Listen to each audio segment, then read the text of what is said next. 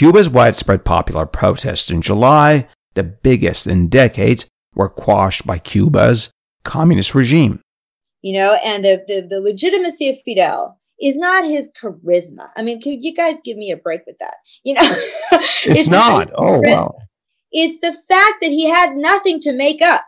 You know, people had lived and breathed, you know, the struggle of Cuba for freedom and very heartily were convinced that it wasn't the American people, it was the United States government and its alliance with US companies that was preventing Cuba from being what it could have been.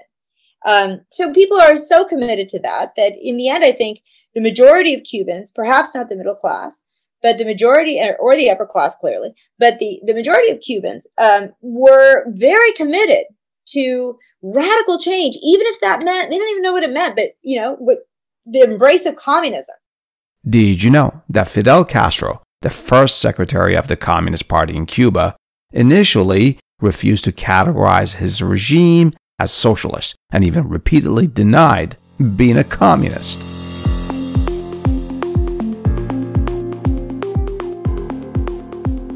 Hey there, news peelers. Today is July 30, 2021, and this is Adele, host of the History Behind News podcast.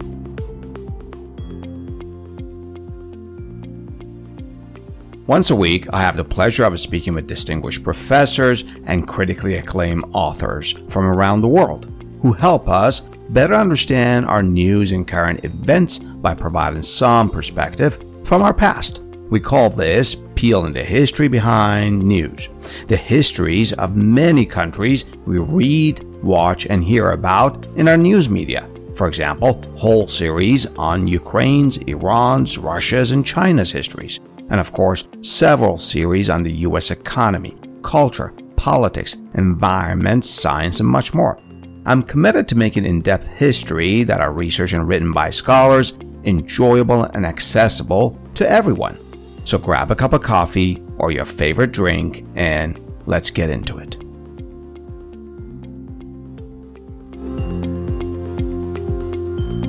On July 11th, demonstrations erupted across Cuba. Cubans spontaneously and most peacefully protested against their government for lack of freedom and also for their living conditions, which have significantly deteriorated due to the coronavirus pandemic.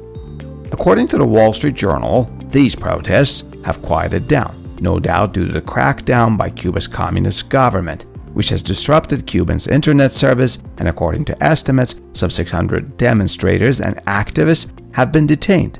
And in summary trials, most have been charged with broad offenses, such as public disorder or disobedience, and others face more serious charges, such as attacking police officers, looting, or destroying government property. The Biden administration has responded to Cuba's human rights violations during its crackdown by issuing new sanctions against Cuba's defense minister and elite government security forces. But some Cuban Americans who protested in Miami's Little Havana and elsewhere are calling for the U.S. to do more, to intervene militarily. To better understand the history of Cuba, the history of America's military intervention in Cuba, and the history of the influence of Cuban exiles on America's foreign policy towards Cuba, we spoke with Dr. Lillian Guerra. She's a professor at the Department of History in the University of Florida. Dr. Guerra has written widely on the history of Cuba, including three books, one of which received a highly prestigious award for a book on Latin American studies. She's currently working on her fourth book on Cuba's history. In her creative writings, Dr. Guerra has contributed to the work of Pulitzer Prize winning photographer, and she has also published a book of short stories.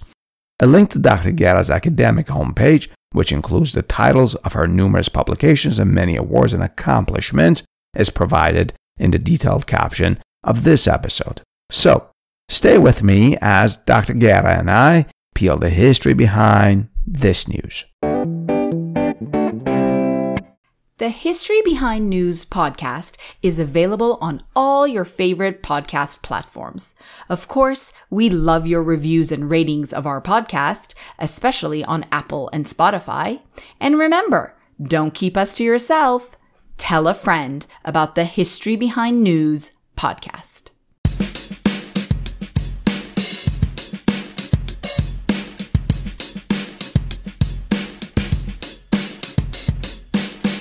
Professor Guerra, it is such a pleasure to have you on our show today. Thank you for taking the time for this conversation with me. Um, Cuba's uprising is on the news, and rightfully so. Us Americans don't really keep up with the news with our of our neighboring countries, especially one that is as important as Cuba. When I look at Cuba's history to better understand this developing news, and I'm an outsider, I'm not Cuban, one of the things that almost immediately jumps out at me is that unlike, let's say, Venezuela, Peru, or, or, or Chile, that gained their independence from the Spanish Empire early on in the 1810s and 1820s, Cuba remained a colony of Spain almost until the 20th century. Why was that the case? There is a very easy answer for that, and it's slavery.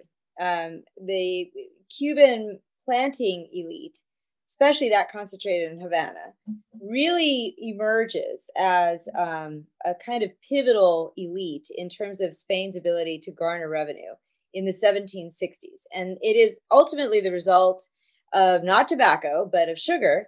Um, and the fact that the English invaded uh, Havana and held Havana for eight months um, in 1763 and this turned out to be um, just spectacular for planters and the what would become the plantocracy because the English invaded Havana. This is while Havana is still part of the Spanish Empire. Yes, they would have liked to have taken the whole island, but all they got was Havana, and they held it, and not just the city, but the Havana province, and they had the utter support of of this local um, plantocracy. You know, the small kind of rustic sugar planters. They didn't have very many slaves. The main reason for that was that the Spanish did not allow them to import slaves at the scale that they needed in order to make sugar really the main crop of the island.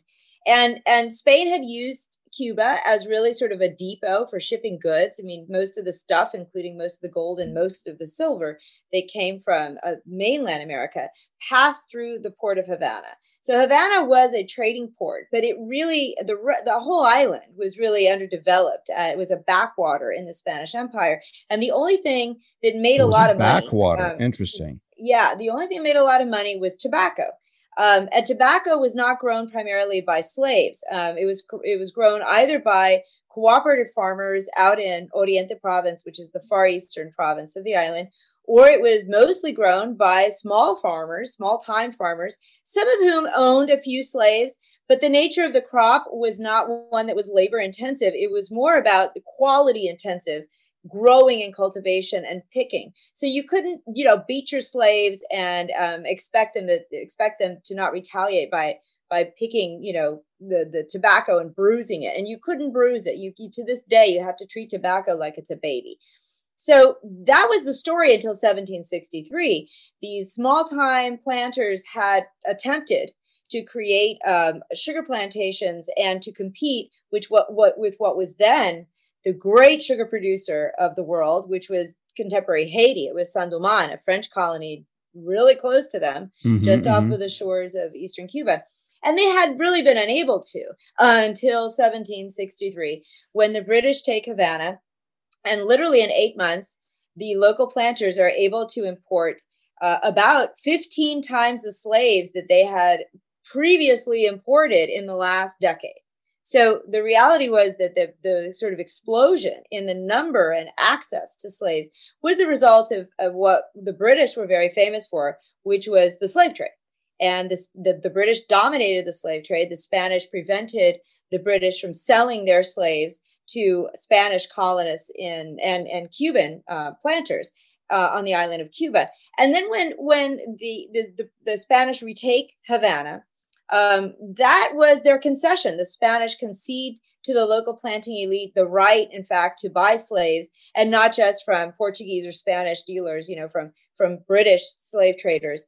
So you get this huge importation of slaves, and you get the furthering of, of the commitment to um, to sugar, precisely because the wealth that this produces was on a scale that had never really been seen. Um, and by the 1780s, so this is prior to you know the Haitian Revolution. It's prior to um, you know the independence of Haiti or any of that. They're still competing with Saint-Domingue, the French colony.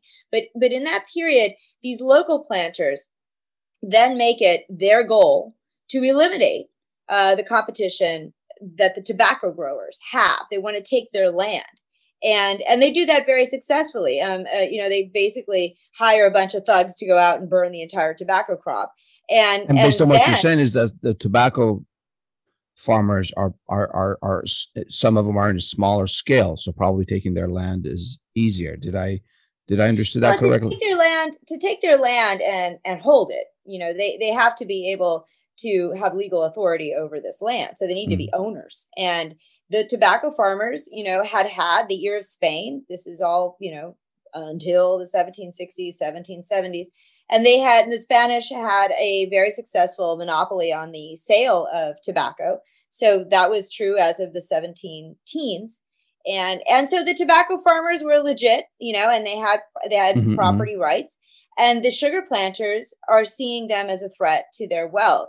So, to increase their wealth, these sugar planters uh, by the 1770s and 1780s really launch a campaign um, that's two pronged. One is to convince the Spanish to let them have access to slaves on a huge scale, um, and they get that. And then the next is to eliminate their competitors for, for the political interests of Spain. And that would be to launch this offensive, uh, criminal offensive of just simply burning down the crops of, of the tobacco farmers and then forcing them because they would be impoverished to sell their land. And they do. So, so I uh, I need to ask a sort of a clarifying question here.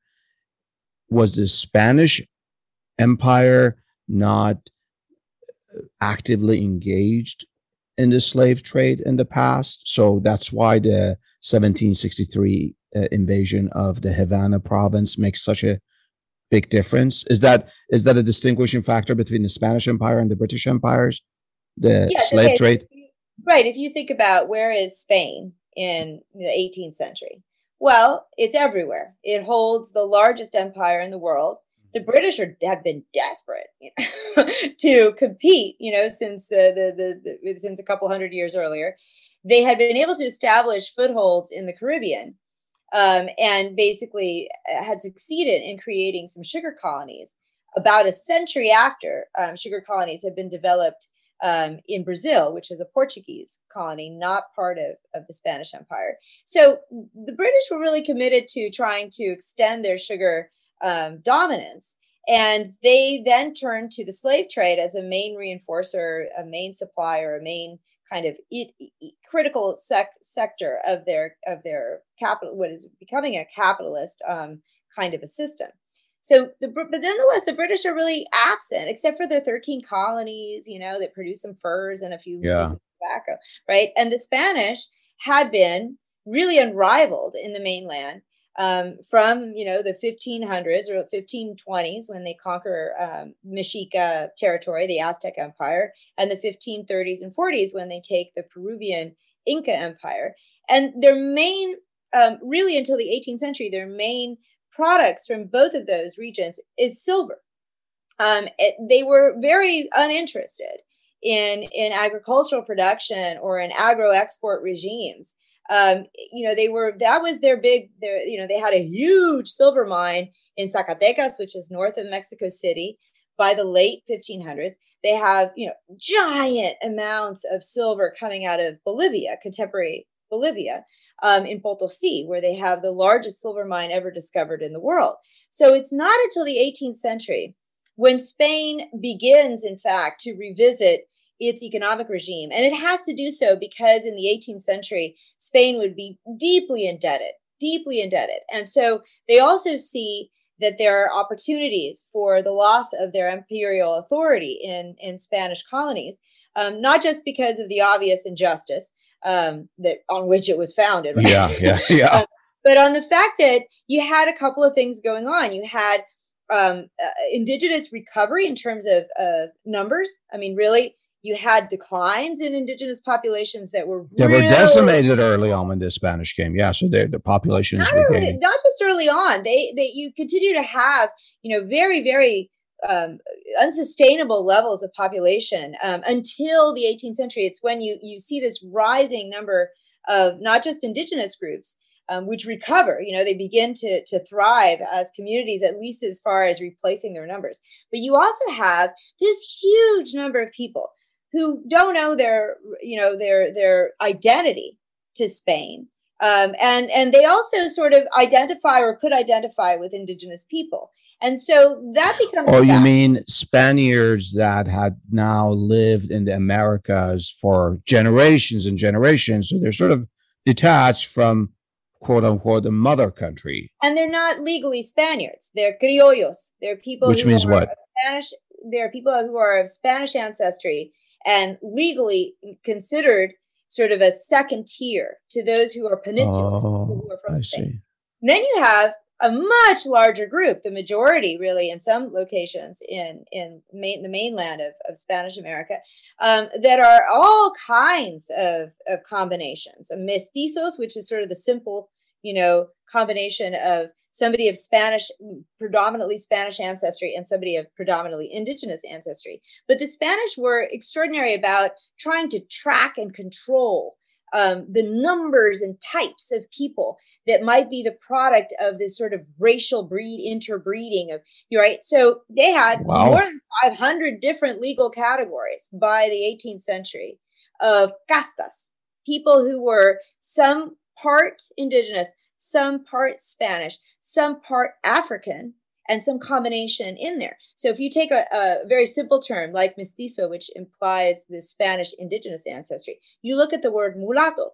Mulatto is uh, literally derived from the word mule, mulo, and it is supposed to be somebody who is half black and half white, half Spanish. It's a terrible term. It's derived from mule. Yes, and and worse, you get all kinds of terms that we've lost.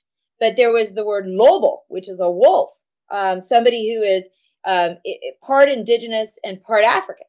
Um, you have so you say that there are 500 different sort of classifications, uh, yeah. categories. Are are there different power bases and rights within each region that comes based on that classification? Well, the Spanish were trying to standardize. they were trying to keep people from having sex with each other. They were trying to discourage this by any means necessary. And of course, one of the means is to allow for certain com- communities of people um, to have legal rights. So that that differ from those of others. So you really have a three-tiered system. You have peninsulars at the top, who are people who are born in Spain and who will likely return to Spain. And that's the smallest group. Maybe we have 10,000, you know, in the 18th century in all of Spanish America. And these are the highest bureaucrats. Oftentimes they, they would buy buy their position in the Spanish civil service, we could say, in America, in order to milk everybody else dry where they were there and then return to Spain with their money, their loot, you know. So it's based on a. So let's say they're governor of province of a province or, or whatever. Yes. They actually bought that commission. They bought their positions. Interesting. But okay. People who are sort of middling managerial posts also would do the same. Um, so you have you have that group. Then you have the criollos, which is you know a, a larger group of people, but also not huge. You know, these are people who can actually show that they have no mixing, that their parents are, even if they for generations have been born in America, their parents or grandparents, everybody's clean. They have limpieza de sangre. Clean. I love that. Yes, and, and the cleanliness of the blood was a particular uh, legal uh, status, and you had to be able to prove it. And you even got to carry on this piece of paper um, if you looked a little suspicious, maybe you had a little bit of Arab blood because not everybody in Spain is actually that white. Yeah. you know, this piece of paper. And then you have the huge number of the 500 and so categories of castes. And those folks have virtually no rights. They have, um, you know, they have more. I should say this is not three tiers. They're really four tiers. The castes. So the very top they get to do all kinds of stuff. They get to hold these positions. They get to wear swords. They get to have blue. They get to wear blue and purple. Um, and and they have the rights that that the Spanish crown endows, basically the equals of the nobility of Spain. The the mestizo group, which lies below both the peninsulars and the criollos, and the criollos sort of have a secondary status, but they also have you know rights um, similar to those of of those the peninsulars.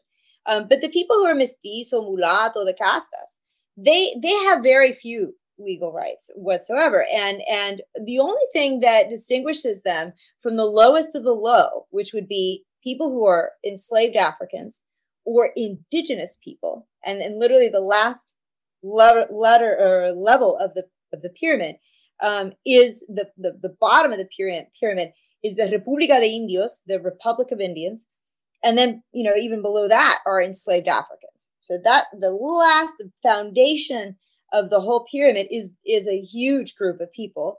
Uh, but in mainland America, it's not so much enslaved Africans as it is indigenous people. And indigenous people for 300 years um, or more, depending when you know uh, the countries of or the colonies of mainland Spanish America became free. Um, these people owed a head tax to the Spanish crown, um, simply effectively for existing. They had to do labor um, for either no money or for a kind of a joke, you know, a, a pittance. Um, is this and, called the what is it? The Corvée system? Am I saying that correctly? No, it's actually Mita. The Mita. Mita. Okay. Yeah, corvée is a French term and really much more applicable to um, like Saint-Domingue and French colonies. I see. I see. Much later, but but in in Spanish America, you know, if you were of indigenous ancestry for four up to four months of the year, um, you had to go work in mines. Um, that was your principle for at least the majority of the time that the Spanish ruled. And you had, you know, they didn't supply you with enough food. You know, you didn't go just as a single male. You often had to drag your your wife and maybe one child along with you, um, who would wash your clothes and feed you. And you worked in the mines. I mean, with under horrific circumstances. Um, you often had repercussions for that time that you're working. And this is for years you know from the time you're you know in your middle teens you know 15 16 years old all the way through um, until you're you know over 30 um, sometimes 40 um, if you live that long.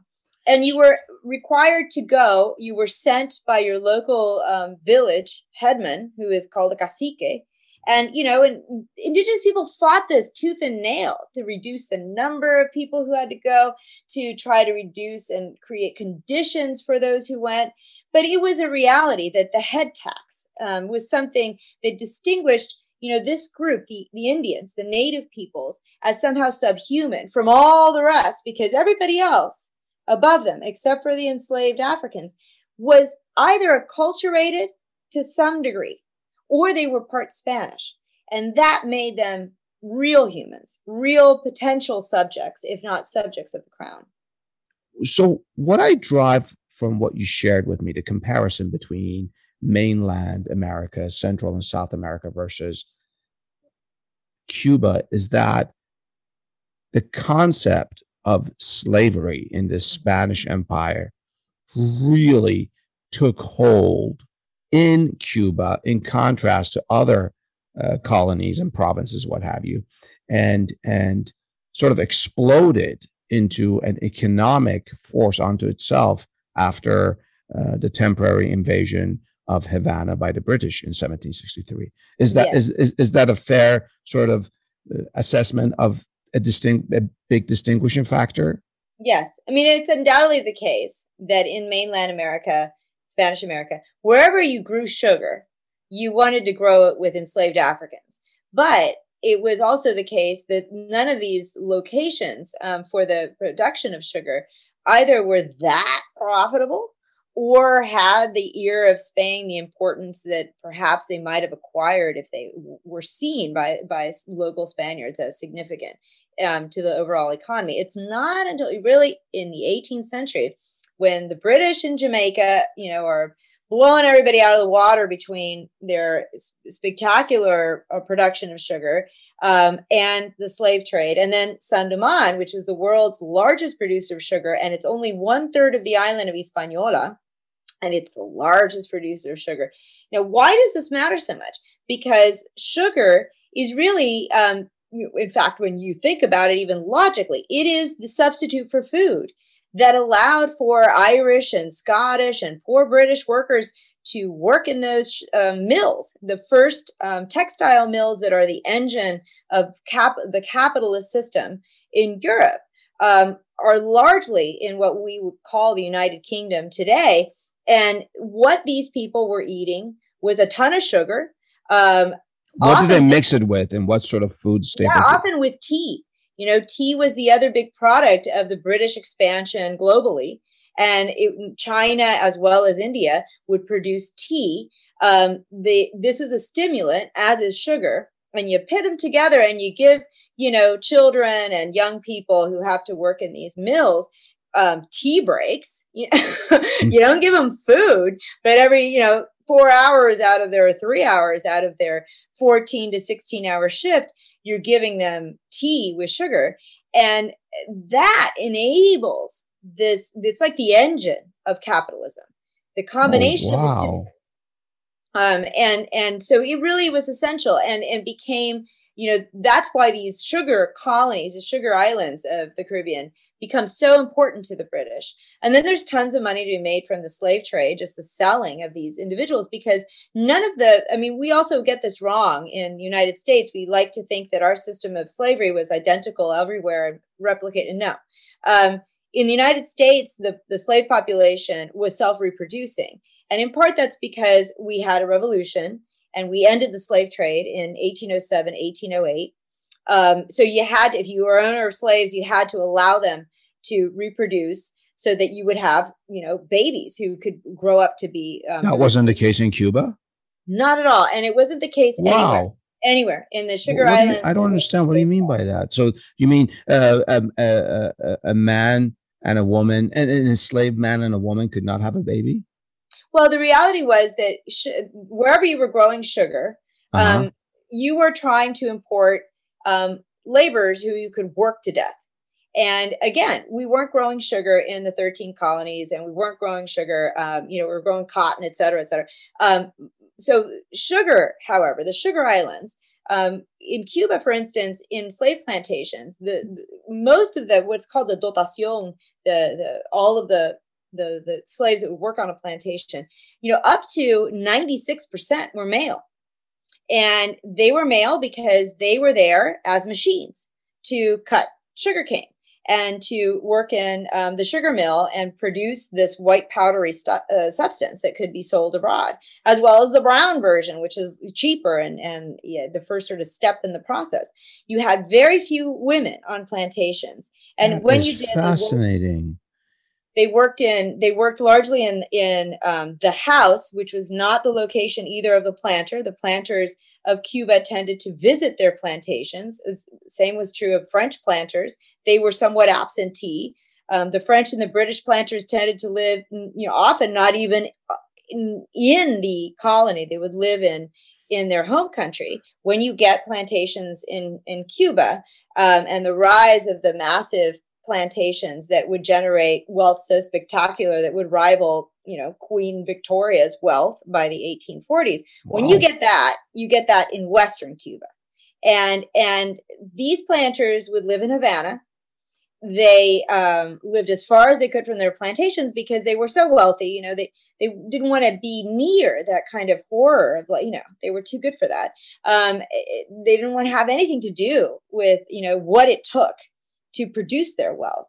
And so they would usually visit their plantations only twice a year at Easter and at Christmas. Um, and in part, it's because the Christmas holiday is when they would launch the harvest, mm-hmm. and Easter is when it would end. And then they would also, they had a kind of a Catholic or Catholicized understanding of their role in society. They had all kinds of views of themselves, which we could talk about. But it's Western Cuba, and particularly Central Cuba, which is called the Valley of, of the Sugar Mills, El Valle de los Ingenios, still called that, um, as well as the province of Havana, um, that are the main motor and the generator of plantations and sugar um, and slavery from you know the 1760s through you know the 1860s, and and Eastern Cuba um, survives as a place, far Eastern Cuba, Oriente. Um, Camagüey, they survive as as places where you have three different crops being produced. You have tobacco, you have coffee, and you have sugar. And the plantations were relatively small. They had many fewer slaves than those of the West. And in fact, the more wealth got ge- that got generated in the West, um, the less likely those Eastern planters were to compete with that wealth. Um, so you had in the West something that I like to call the Walmart effect, of um, Walmart effect. The Walmart effect of sugar planting, which is that these planters by the 1830s and 1840s are making so much money in the West that they start to get together and decide, okay, we should be kind of a cartel. We should decide, you know, what our prices should be, who are, you know, so we could cooperate. Why should we be competing? Right. And we can help each other. Um, and in fact, they did that very successfully. And they drove out a lot of the smaller planters, um, the small, the, the, sort of smaller time planters um, by the 1850s and 1860s. And and I'll say one more thing, which is that there's a big, big change in the, the, the nature of the world market for mm-hmm. sugar that happens in, in the 1850s. And that is that um, until the 1850s, you know, sugar cane had no competitors. You know, that, that was the, the, the, the, the agricultural product that produced your sugar.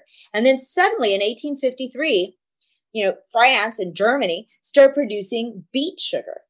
Oh, and oh, beet sugar, yeah. Beet sugar. So that drops the price of sugar. And that also then you get a second Walmart effect, which is that the, the big Walmart plantations of the West have, that have been cooperating as if they're like one big company for decades, they suddenly have to, they can, you know, can they can produce sugar at such a high rate that they can compete, even if the price is lower globally, they can compete with that beet sugar. And who can't? The guys in the East so those sugar planters in the East, you know, who are surrounded by coffee plantations and, and, and eh, we'll call them farms because they're not really plantations. They're, they got lots of tobacco. You know, they're in the East and they, by the 1860s, are mostly bankrupt.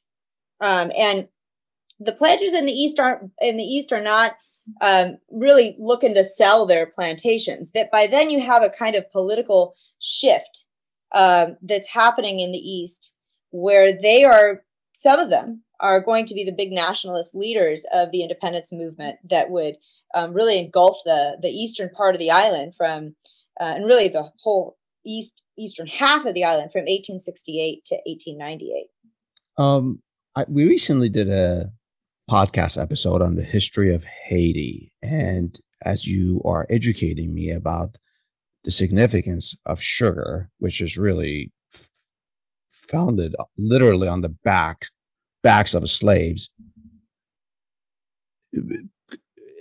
Did did I guess this is my question? Did Cuba get lucky a windfall when Haiti went through went through that tumultuous revolution and it had disruption of its sugar industry? I think it was 1804 and on.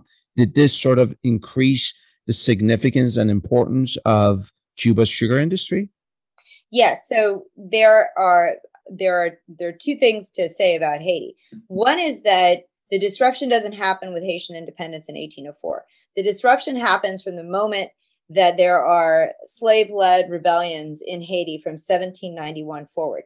There, I there you know the revolution really begins in Haiti in 1789 and it coincides with the French Revolution. But it's really 1791 when in that summer you have slaves holding slave assemblies and issuing all kinds of directives about what they're going to do and how. And then you get this full-blown war um, you know until 1804. So in that period Cuba really rises to the top. And and it's in that period that you get massive importations of, of slaves. And they're all you know their their average lifespan once they arrive in cuba is about seven years. I mean they are five to seven years. They're worked to death literally. And given that most of them you know are at the peak of their health right and youth they're you know mm-hmm. late teens to mid 20s um, you can see just the, the the the horror and the rigor of the brutality of, of the regime in cuba so then the other thing that happens is that after 1804, so it's the second kind of Haiti impact. After 1804, when Haiti becomes independent, it becomes, you know, universally seen as the pariah of all civilization because you have a black republic. Yeah, um, yeah. And you have one utterly committed to abolition of slavery, not just in its own boundaries, but everywhere. You know, and the, slavery is anathema to citizenship, to liberty, to true freedom, says Haiti. And of course, you know, Thomas Jefferson and you know, all these folks who are in the United States, that sounds completely insane since they consider themselves to be like, you know, the the the epitome of, of divine providence and, and the revelation of what true liberty was. And it was largely embodied by a white man. So that you would have blacks not only rebelling, but also assuming leadership roles in what was what for Haiti and, and its leaders were true um, versions of civilization and and true declarations of freedom. That you know, so did did, did, did Cuban slaves know about this? Uh, did this did this inspire them? Surely, which is another reason um, that Haiti becomes, um, you know, really the enemy of of what sugar planters like American revolutionaries um, considered um, civilization. So um, there are many ways that that happened, but the two sort of more significant, most significant probably, are that you have lots of um, Haitian planters who are um, themselves, unlike those of Cuba, where people of Black ancestry can own slaves, that's important. Um, in Saint-Domingue, the French Empire was so convinced that um, they would never have a slave rebellion, and, and people of Black descent were too, you know, stupid to ever engage in those kinds of revolutionary activities.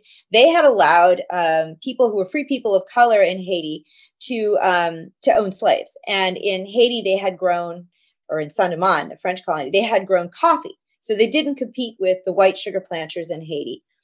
And in 1804, you have a lot of refugees who um, leave Saint-Domingue, Haiti, um, for Cuba. And they are really what we would think of, or what the Cubans called um, dusty, uh, white. Dusty. yeah, they're dusty.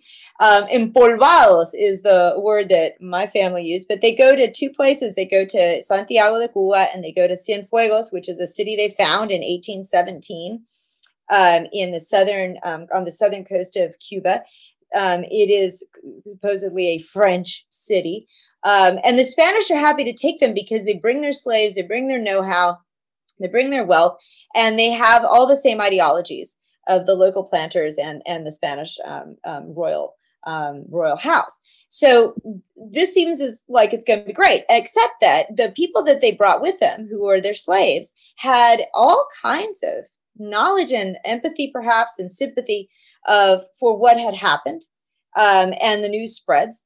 And then you have a second um, vehicle for um, the creation of a, of a Black revolutionary consciousness that is very significant, and that is that in Cuba, all the folks who worked at the ports were royal slaves, stevedores, and they are 100% black.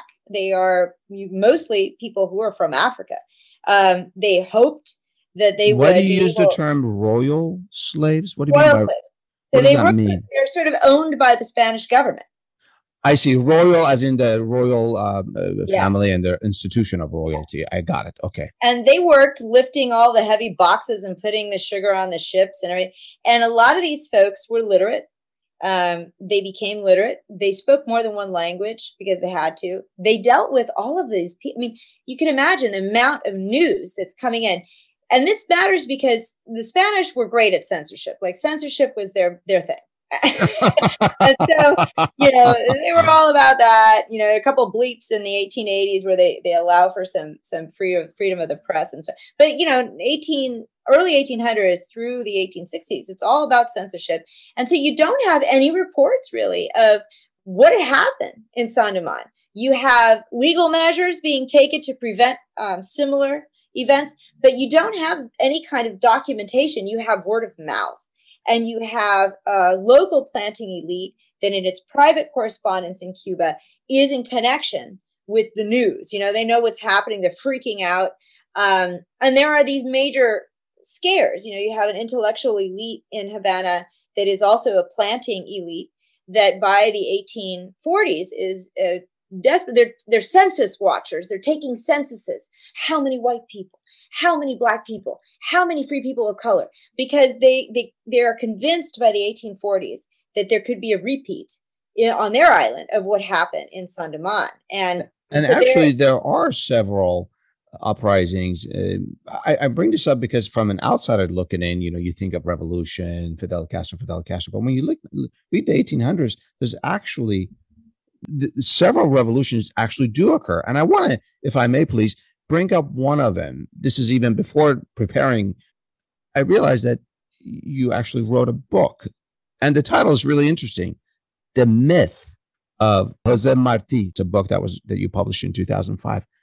I thought he was a big national hero in Cuba. Why do you say the myth? Okay, so you know, really, the reality is that from the 1840s to the 1860s, you have a hardening of the arteries of racism, of commitment to slavery on the part of the planter class, um, on the part of the Spanish Empire. At that point, they've lost all of their colonies except for the Philippines, Puerto Rico, and Cuba. And let's face it, Cuba is the only moneymaker.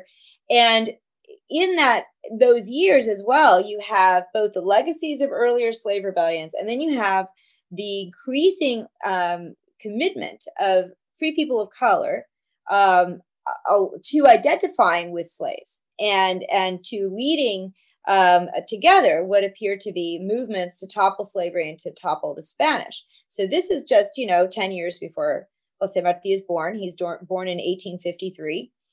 Um, the early 1840s, just when I mentioned that the um, Spanish and Creole planters of mm-hmm. Cuba are freaking out that Haiti might repeat itself, they were not wrong. you know, tremendous yeah. evidence, tremendous evidence of widespread spread conspiracies and matanzas. In 1844, um, the Creoles, the planting elite, the, the Spanish carry out a massive effort um, to interrogate, torture to death, and in jail and in, in prison, um, you know, literally about 12 to 14,000 um, either enslaved Africans wow. or people of color um, precisely because there was so much it was clear to them that something was happening. And, and they they they try to cut it off at the knees and it keeps coming back. And then they just boom they d- dedicate eight months out of um, 1844 to this horrible campaign of terror. So along comes um, the 1850s, and it is important that Jose Marti was born in 1853, same year that beet sugar develops and you have this deep consolidation as i said of a commitment to colonialism and and and slavery and and uh, you know on the part of the, the elite in havana. His dad is a spaniard. He works in the civil service. His mom is this you know creole woman who's cuban. He's not wealthy by any means. Um, he uh, radicalizes according to his own writings because when he's a young boy his father goes off to a slave plantation outside of Havana. And, you know, most Habaneros grew up without ever going out to a plantation. They had never really seen the brutality of slavery um, in, in, in the flesh. They had seen urban slavery, which was perhaps brutal, but it was in private that people would be beaten to death or raped, etc. And in the plantations is just like part of the regular day. So Good. he goes out there and uh, he's between nine and 10. Wow and his dad is you know is kind of a certified accountant. So he goes out and do this work and he's appalled I mean, he's horrified he's horrified.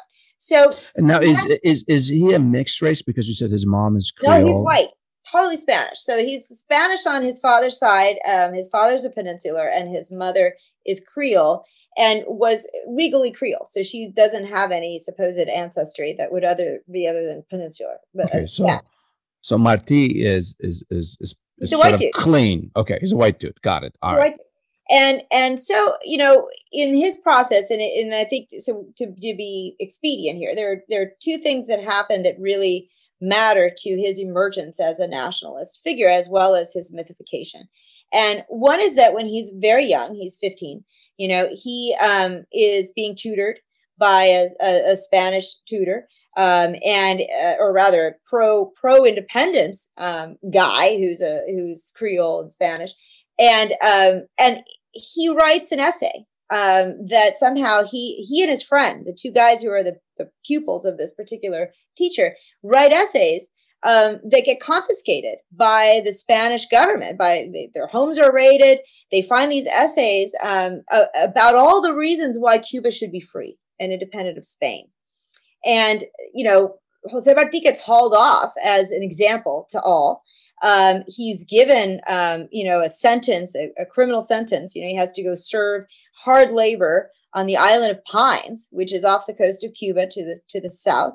Um, and there he's imprisoned, and and you know he would have died there had it not been for the fact that his father pulled every string he could pull to get him released and to have him sent to Spain. So that was the, the idea. Well, we'll just make him an exile and at least we'll save his life. And, and so he, he does achieve this.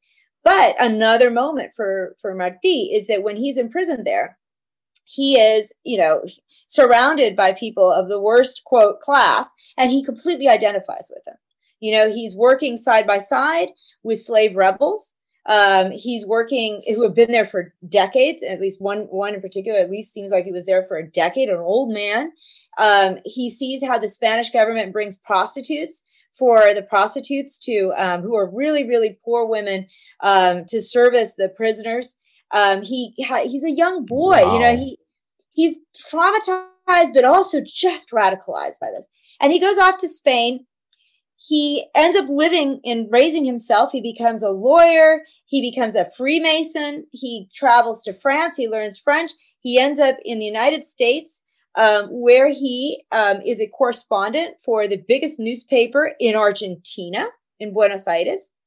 Wow, um, he's succeeding professionally. Big time. And he is there um, in the 1880s um, and establishes himself in New York City as the principal, um, most read journalist in all of Spanish America, in all of what is then Latin America, because they're all free countries at that point. He's being read in Mexico, he's being read in Argentina. And what is he doing? He's actually reporting on things that nobody is talking about, not even in the United States. He's talking about how the United States is really undermining its own democracy through genocidal wars against Native American peoples, uh, through lynching. Martí was one of the first people to talk about lynching as, um, you know, lynching of, of Black men as an affront to liberty. Um, and he is deeply critical of this because he's also awed by the potential of the United States. Um, all the immigrants that are coming, the diversity, the, their great desire to be free of the constraints that European society imposes. With respect to what he's writing about the U.S., is he writing that in English as well as the mm-hmm. Spanish, or just because you were saying his his yeah, audience? Yeah, he writes in Spanish. Okay, and this is one of the reasons that we don't know him in this country. Yeah. Because of course, we're a bunch of ignoramuses who don't like to learn other languages. You know, yeah. and was. I'm I'm an example of that, and I apologize for it. well, we're all products, you know, of our school system, etc. Yeah. But Martí was a perfectionist he spoke beautiful English, but he hated his accent. You know, he didn't want to like he spoke perfect French and he he had no problem speaking French, but he really he didn't want to have to speak in English.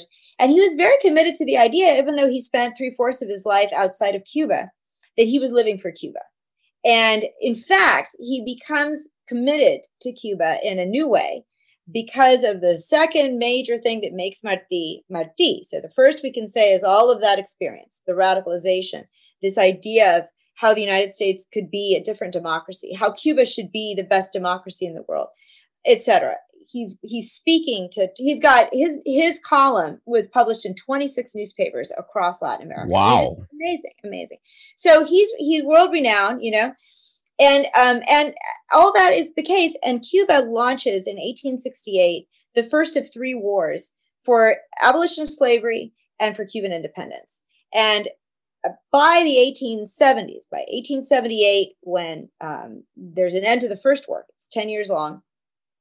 The reason it ends is that the white guys, who were the leaders of not all of the officer corps, but represented about 60% of the officer corps of the liberating army, had convinced themselves that the Spanish campaign to, to, to stoke the fears of a new Haiti in them might be right and so they they they literally signed a truce with um, the Spanish government and betrayed the 10 years of warfare, betrayed independence, betrayed abolition of slavery, and um, to a one, wow. pretty much the the black and and mulatto leaders of the liberating army said no, and their principal voice was a man named Antonio Maceo, who eventually would be you know um, uh, the general of all three wars, and he took you know, dozens of bullets. He was a legendary figure, um, very humble, had been a coffee farmer in Oriente and, and had escaped at one point um, the repression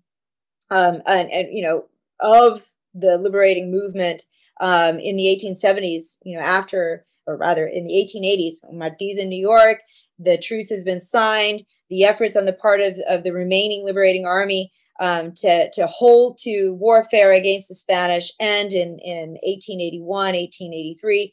He leaves and he becomes a coffee farmer in Costa Rica. But he is the voice, he is the, the principal icon of the free Cuba that could be. And so the struggle then is uh, would be the goal would be to unite what is Marti's leadership mm-hmm. to this extremely legendary black leadership, really, of the independence struggle.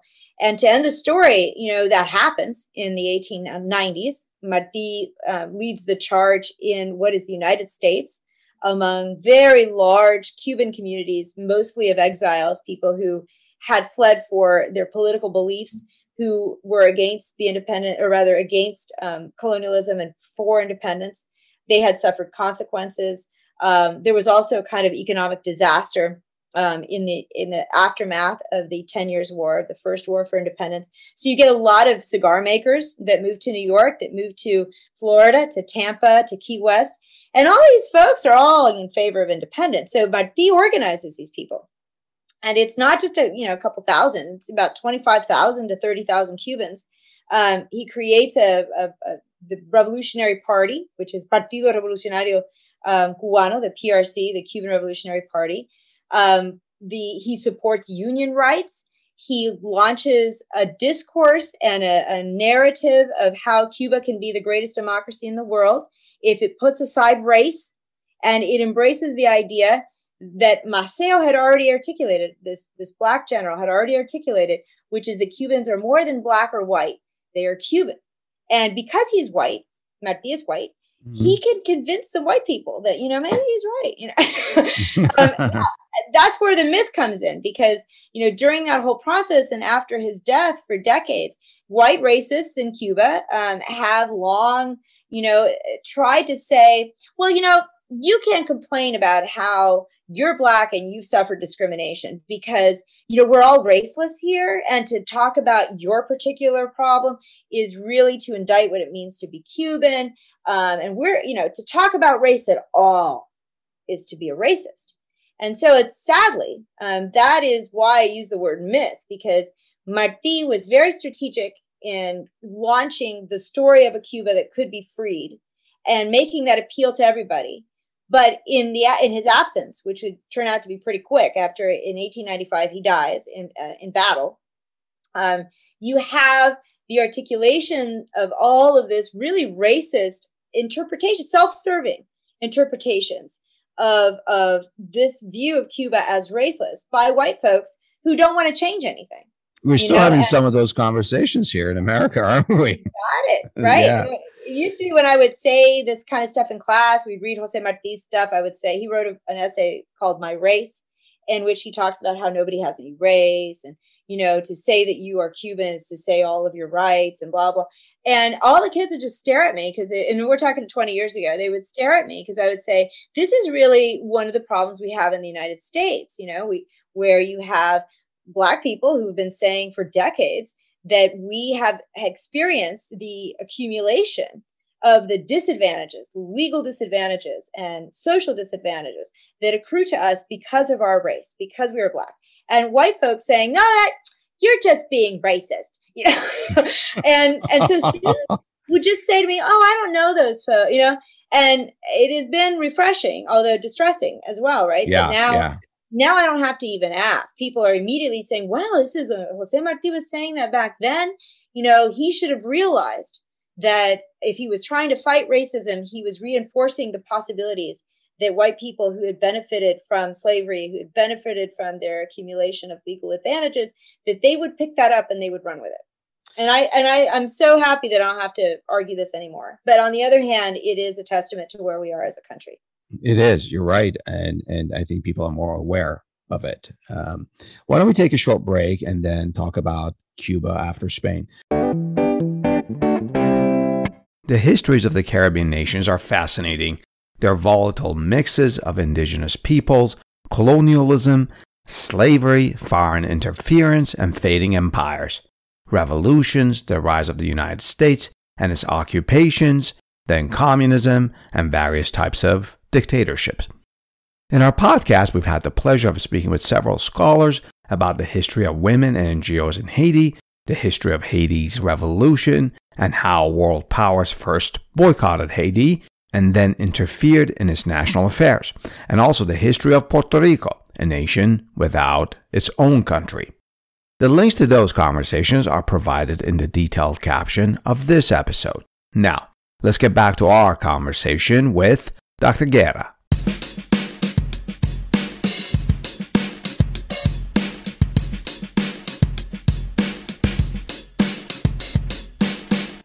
Professor Guerra, we all know the story of Teddy Roosevelt and the Rough Riders and America's liberation of Cuba from Spain in 1898. And I use the word liberation in quotation marks. That story has many layers, but I don't want to talk about the battles or how the war started, the battleship Maine, none of that. What I want to know is this. After 1898, after we invaded and conquered um, Cuba, did the U.S. help establish democratic institutions in Cuba? You see where I, what the reason I would ask that. Here we are. We we conquer Germany. We invade Germany and Japan after World War II. We help establish democratic institutions. How does that compare with what happened in 1898 and afterwards with America's presence? Right. Well, we we had no intention of establishing um, democratic institutions when the U.S. military invaded Cuba um, in 1898 in that in that summer the really the goal um, was effectively to steal the victory of the revolution over Spain from the Cubans, and it was very clear um, that the Cubans were going to win. Um, it was also clear that the Americans would have been completely, you know, demolished as as a presence, even upon landing um, in Daiquiri and Oriente, had it not been for the Cuban troops who defended the shoreline. So at every level, you know, the, the purpose there was completely distinct from how we like to think about it. We also ensured that sovereignty was transferred directly from Spain to Washington to the United States. And then for four years, um, it was mean, Cuba didn't become an independent state? No, it became um, a territory of the United States along with the Philippines and Puerto Rico in 1898. Mm-hmm. And we, in fact, barred um, the Cubans any representation of the Revolutionary Army, the Liberating Army, the PRC from participating in the peace treaty in Paris. Oh, wow. Um, yeah. Wow. So you can imagine how horrified and how quickly the Cubans realized they had been deceived. Um, and so the four years of the first U.S. military occupation are really an effort on the part of the United States um, first, to keep as much colonial law as they could possibly keep, so as to reinstitute the foundation of economic growth um, for the Spanish um, and, and transfer that engine of economic growth to US companies. And that was plantations.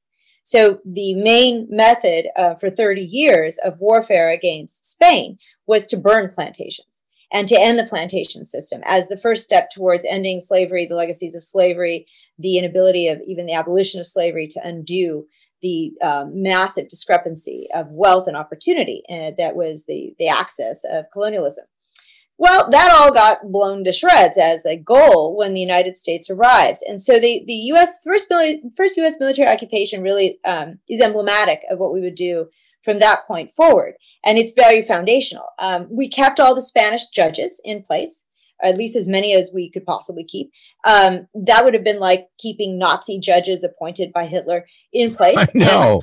In, in Cuba's case, um, Cuba, the Spanish, in order to try to beat the, the morale out of the local citizenry, had established concentration camps in Cuba. Cuba from 1896 concentration camps. Yep, from 1896 to 1898. Um, and Cuba had about 900,000 people um, at the time of the 1894, the last war. By 1898, approximately 200,000 had died in these concentration camps. Oh so my goodness! Have, yeah, wow. So you would have Spanish judges or Spanish officials kept in place who were responsible for these um, deaths is extraordinary. And then you have the reality that most of the military officers, America did this out of convenience sake to not disrupt the established system or is this something that they wanted to reinforce that oppression of locals well they had a very specific goal in mind uh-huh. establishing reestablishing the plantation and getting a judicial system that would enable us companies to buy out the land from underneath the cubans And so if you keep the Spanish judges in place, then you can you can enable that process. And they did. They what these spanish judges did and those who were appointed by the american military um, was to say if you don't have um, you know the record that sh- says that you are the owner of this land then it's public land and we'll just sell it to the highest bidder.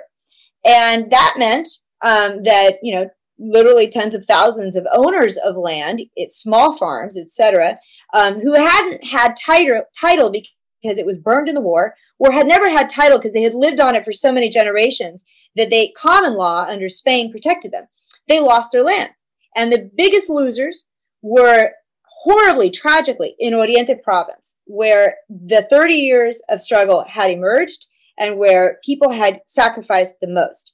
Maceo is from then there. By then he's dead. Um, but what happened by 1905? 96% of farmers who were black or mulatto lost their land to U.S. companies. And Oriente, oh, which had boy. never been a hotbed of sugar production, you know, I've been talking about that for a long time now. Oriente, the Far Eastern area, that's where you get the largest U.S. plantations. United Fruit Plantation, for instance. So the biggest investors, you know, they uh, U.S. investors are the beneficiaries of the U.S. military occupation. Um, there's also a racial dimension to this. Um, the, the, the American government was staffed in Cuba by the great heroes of the genocidal campaigns against the Indians. So we had been fighting, you know, against the Indians take their land officially since 1872.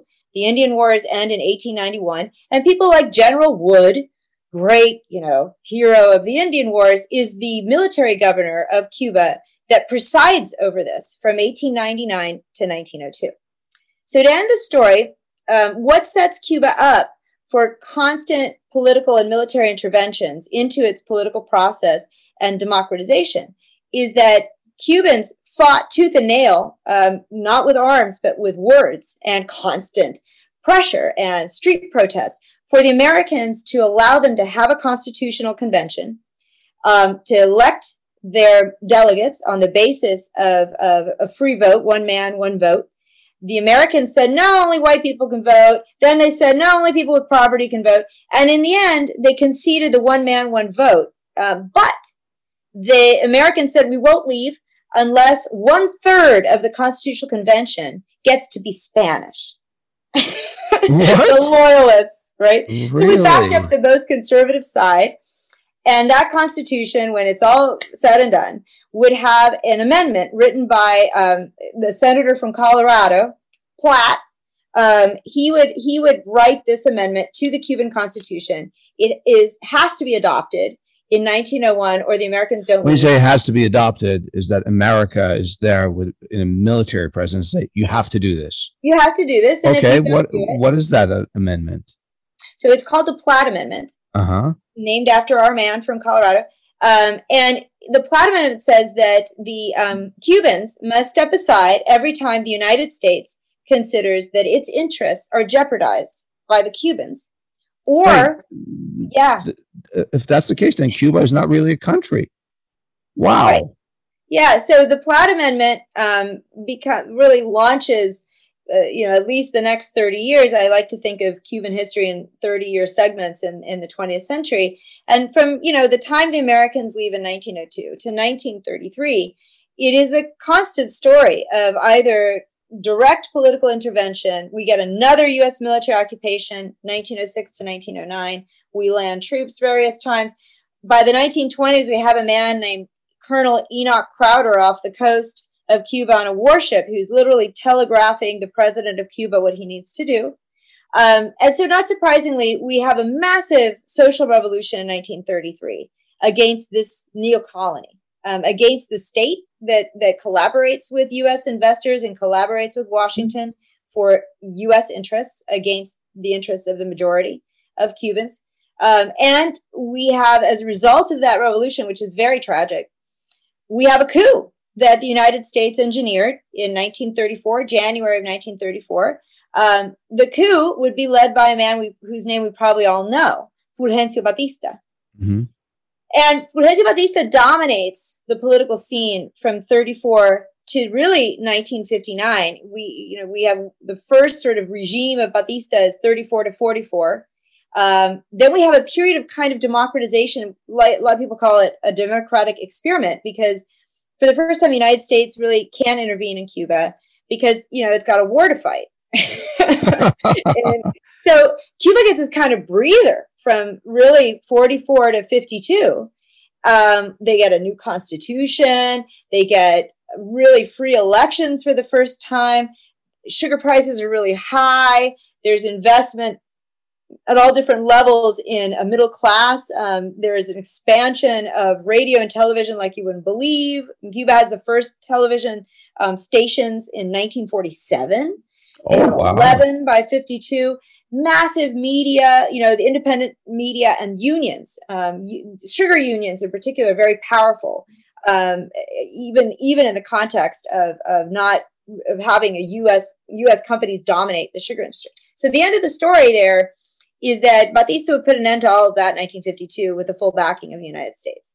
And and so we get batista again 52 to 59 and we get another revolutionary process, which, you know, by the time it comes to power in January of 59, in the shape of the 26th of July movement led by Fidel Castro, has ver- almost 100 years of struggle behind it, you know, and the, the, the legitimacy of Fidel is not his charisma. I mean, can you guys give me a break with that? You know, it's, it's not. Oh, wow. It's the fact that he had nothing to make up. You know, people had lived and breathed, you know, the struggle of Cuba for freedom and very heartily were convinced that it wasn't the American people, it was the United States government and its alliance with US companies that was preventing Cuba from being what it could have been.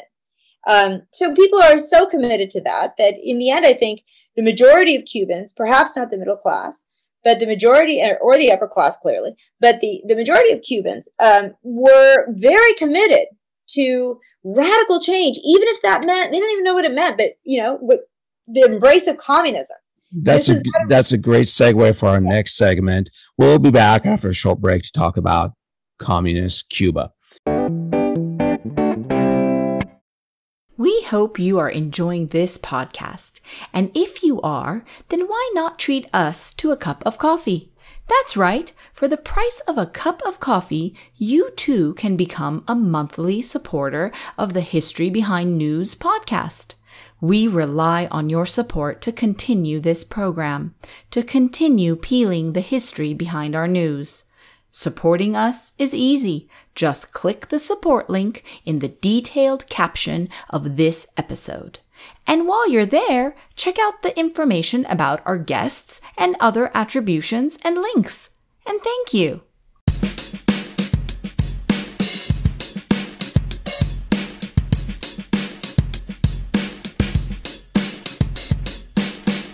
Professor Guerra, if we look at the French Revolution, the Russian Revolution, and there are many others. For example, in 1979, the Islamic Revolution in Iran.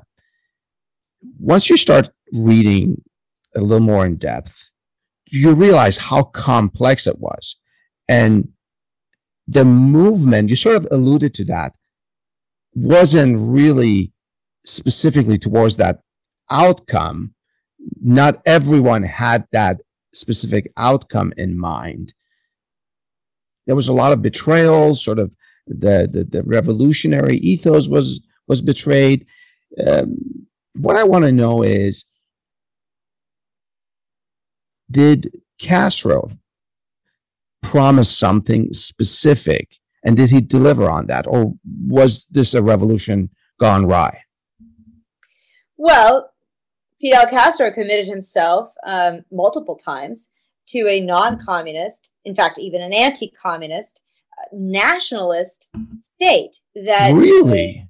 Yes and he did that repeatedly not only in over the course of 1959 um, but he did that for three years prior when he was actually in the mountains and he had just a few hundred guys there but he had thousands of activists in the cities across the island who were really leading the revolution for him um, and were happy to be anonymous in that in that process and also took the brunt of of the violence um, and the brutality of the Batista regime. So when he comes to power, you had in 59, and it's really a unique moment, you had the United States really incapable of figuring out what to do because there were millions of people on the streets at the drop of a hat. I mean, every time the United States um, government would accuse um, the Cuban government, the revolution, of being communist because it wanted to pass um, land reform. It wanted to pass reforms that would, for instance, transfer the the ownership of, of public utilities to the government and make them um, priced fairly, et cetera. These are very minor reforms. Every time the U.S. government would say anything, you know, to accuse the Cuban government of being communist or Fidel being communist, you know, the drop of hat, you get a million people in Havana, you have tens of thousands of different cities across the island, and it was really this unarmed, you know, rally that consolidates the power of, of what is the revolutionary government. What ends up turning the tide there is um, the fact that Fidel would become increasingly convinced of his own power. He would tighten grip on power by really just sidelining, discrediting, and marginalizing um, the people responsible for his rise, um, who were liter- literally Democrats and and you know very very committed revolutionaries, but non-communist. And his brother is a member of the Communist Youth since the 1950s. There are a lot of efforts on the part of his inner circle to demolish any archives, any knowledge of who the communists are. And Fidel would would would be capable um, by 1960 of, if he needed to, pulling out support from the Soviets because of those connections. And in that process, uh, Cubans, to be honest, between 59 and 1960, you know, they're seeing the United States constantly trying to accuse them of, of being undermining, you know, global democracy and being communist. And most Cubans, this is the great irony, come out against U.S. intervention, against any U.S. role in Cuba, and total support, unconditional support for Fidel because they don't want communism and they don't want the United States to accuse them of communism. Oh, so, wow which is ironic and crazy. I know it is, yeah. yeah. But yes, that's the reality. And so this is why it took Fidel so long to admit that he was a communist, and he really wasn't, you know. come out and kind of say, but what happens between 1960 and really the, the, the break with the United States, which is 1961 at the Bay of Pigs?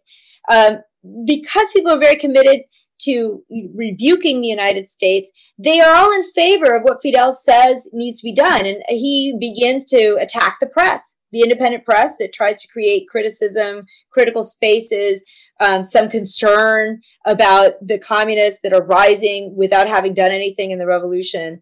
Um, prior, they're rising in the ranks of the military. Who are these people? You're saying you're not communist. So he eliminates that by gathering to himself the support of the people. And the people celebrate the closing and the government takeover of hundreds of newspapers, television stations, radio stations, really between January of 1960 and May of 1960. And so then the government, Fidel, has all the micro, microphones to himself.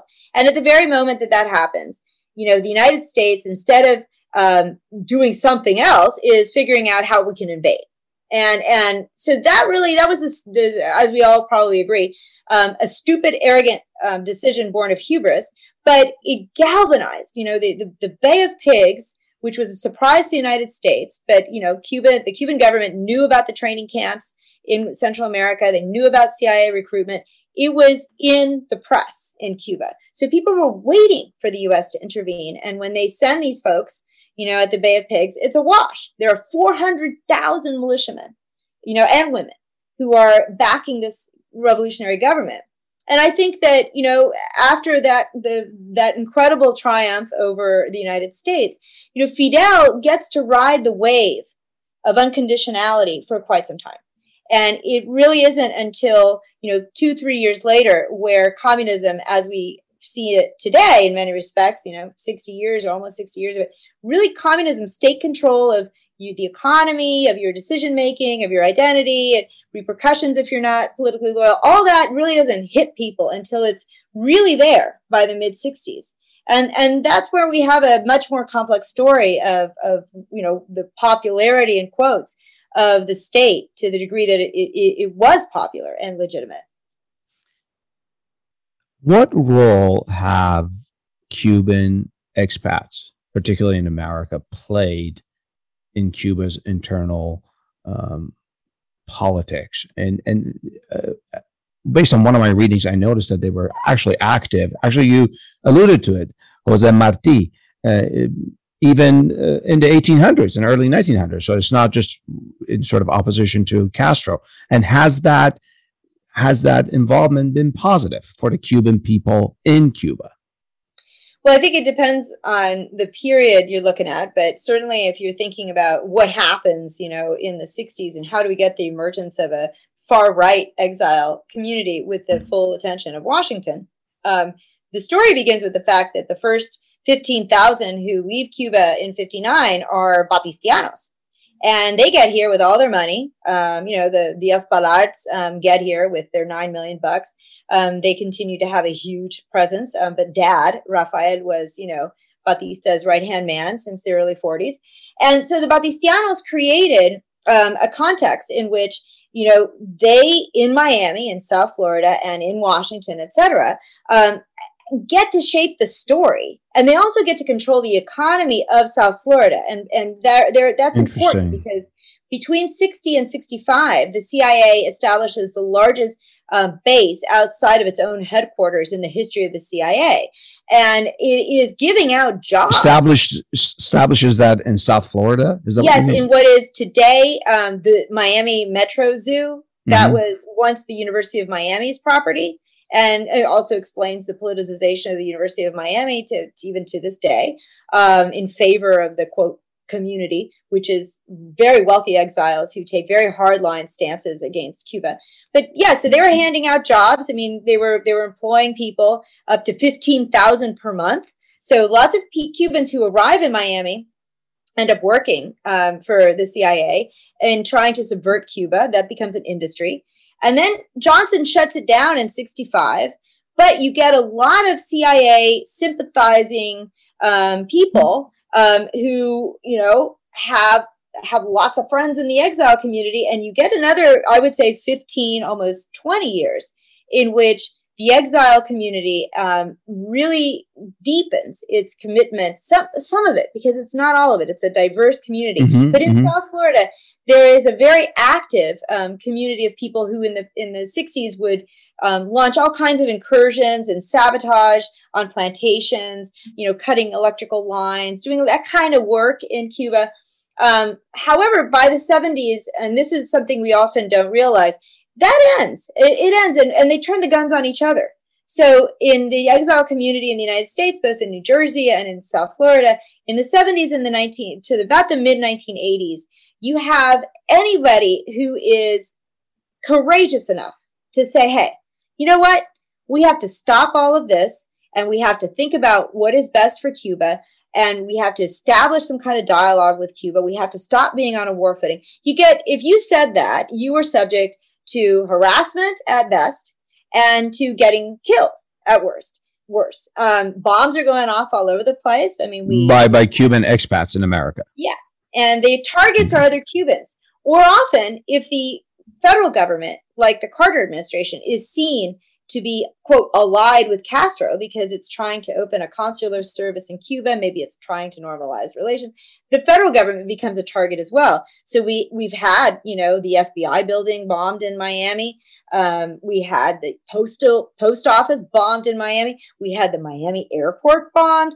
We've had, you know, this is lots of bombs and, and, and individual Cubans who worked on behalf of the Carter administration who were Cuban Americans, you know, rooted in Miami.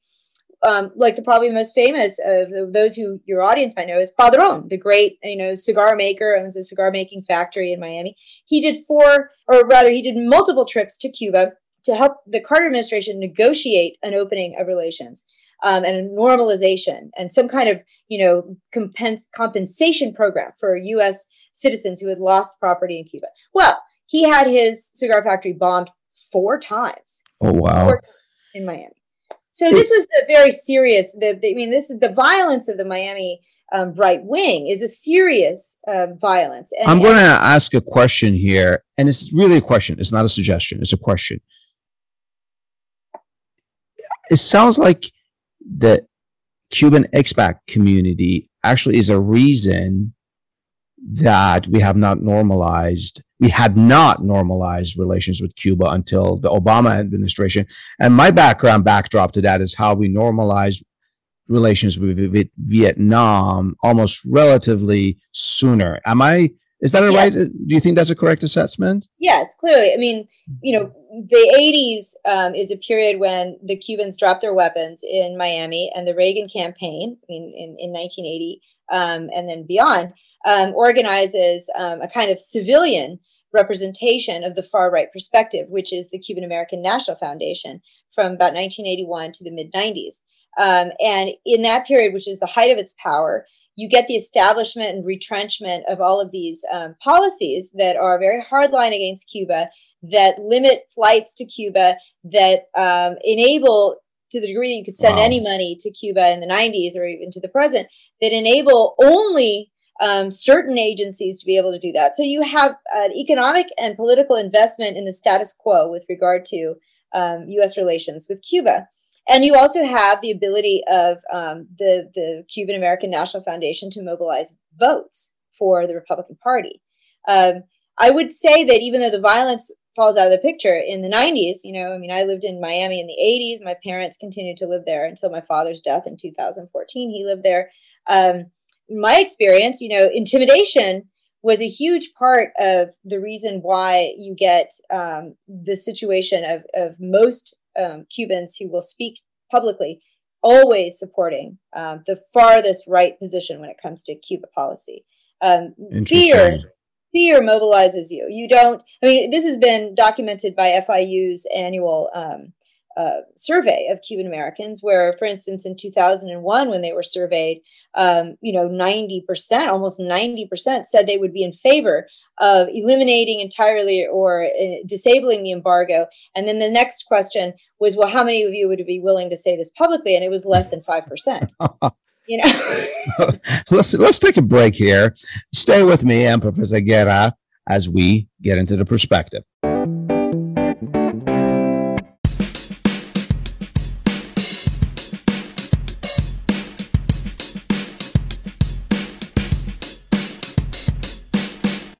Professor Guerra, you're working on a fifth book, uh, and I think it's your fourth book specifically on Cuba, uh, if I'm correct. It's called Patriots and Traitors in Cuba. What is this book about? It's really about having to live in an environment where Fidel said, as of 1961, really until the time of his death, that you, there were only two sides, and you had to pick a side. And so you couldn't be neutral, you couldn't be apolitical, and you certainly couldn't be critical of the Cuban revolutionary state or its policies or its leadership.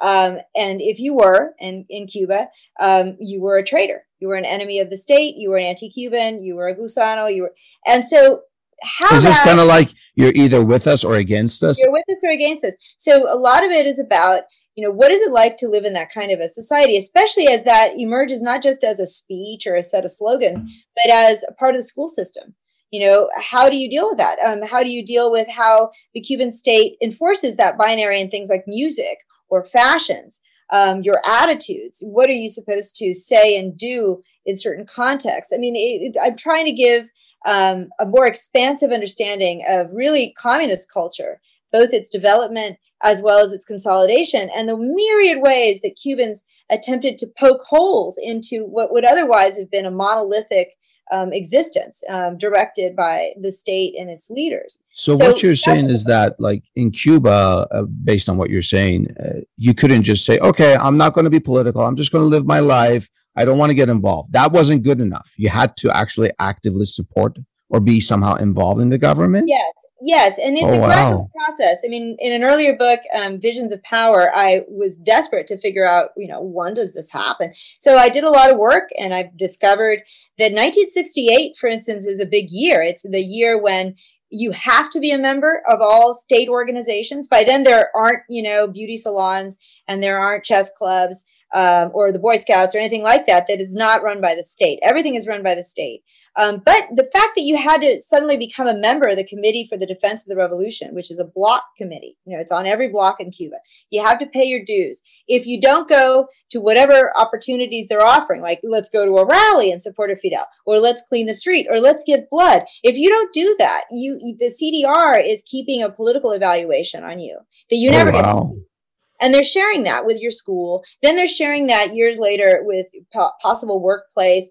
You could either go to the university or not go to the university depending on what your political evaluation is. So this this kind of that's what what the the real reality uh, the real not you know the mythical but the the real day-to-day reality of, of cuba's communist system meant and and so yeah you you could not do that. You also you know legally you couldn't go out and and organize a protest. You couldn't even have more than five people in your house after 9 p.m um, unless the cdr approved it. Wow.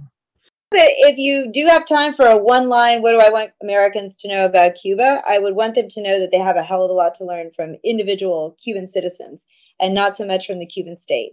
Um, i have basically gotten a second phd every time i've been in cuba for more than a month um, and have often been there for as long as a year or three or four months. And Cubans are extraordinary in, in their analysis and the acumen of their knowledge about the world, even as they have struggled day and night to get information independently of the government. So I have great admiration for democracy as it already exists in the hearts and minds of Cuban Cubans. Professor Guerra, thank you so much for educating me and our listeners you're welcome back to the Peel.News anytime.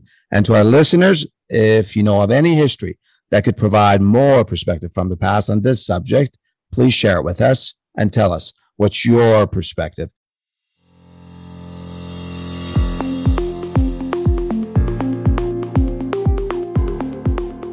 The opinions and statements of our guests are their own. We neither agree nor disagree with them. We're only interested in the perspective they provide through history at History Behind News, we're honored that our guests share their expertise with us, most of which are based on years of scholarship and research, and we provide links to their projects and publications for your benefit to review them if you wish. Otherwise, we're not affiliated with our guests. We just think they teach us pretty cool history, the history behind our news. Also, unless we explicitly inform you we're not affiliated with any institutions, including Amazon, for which book links are shared here from time to time for your convenience.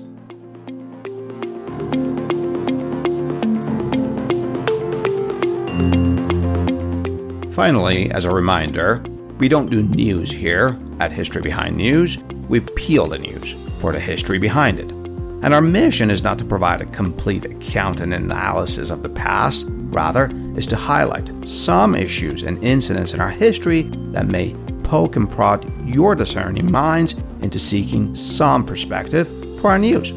And if you disagree with our take on history, well, then it means we've succeeded in getting you to think about the history behind news. And of course, share your thoughts with me by leaving your comments on Twitter or sending an email to adele at historybehindnews.com. I love to hear from you. I love to learn from you. Until next time, this is Adele with History Behind News, a history podcast for our news.